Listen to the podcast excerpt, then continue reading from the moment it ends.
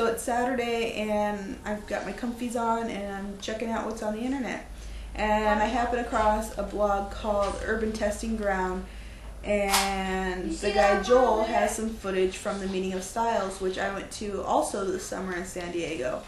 And I thought it was kind of cool to see someone else's perspective on the thing.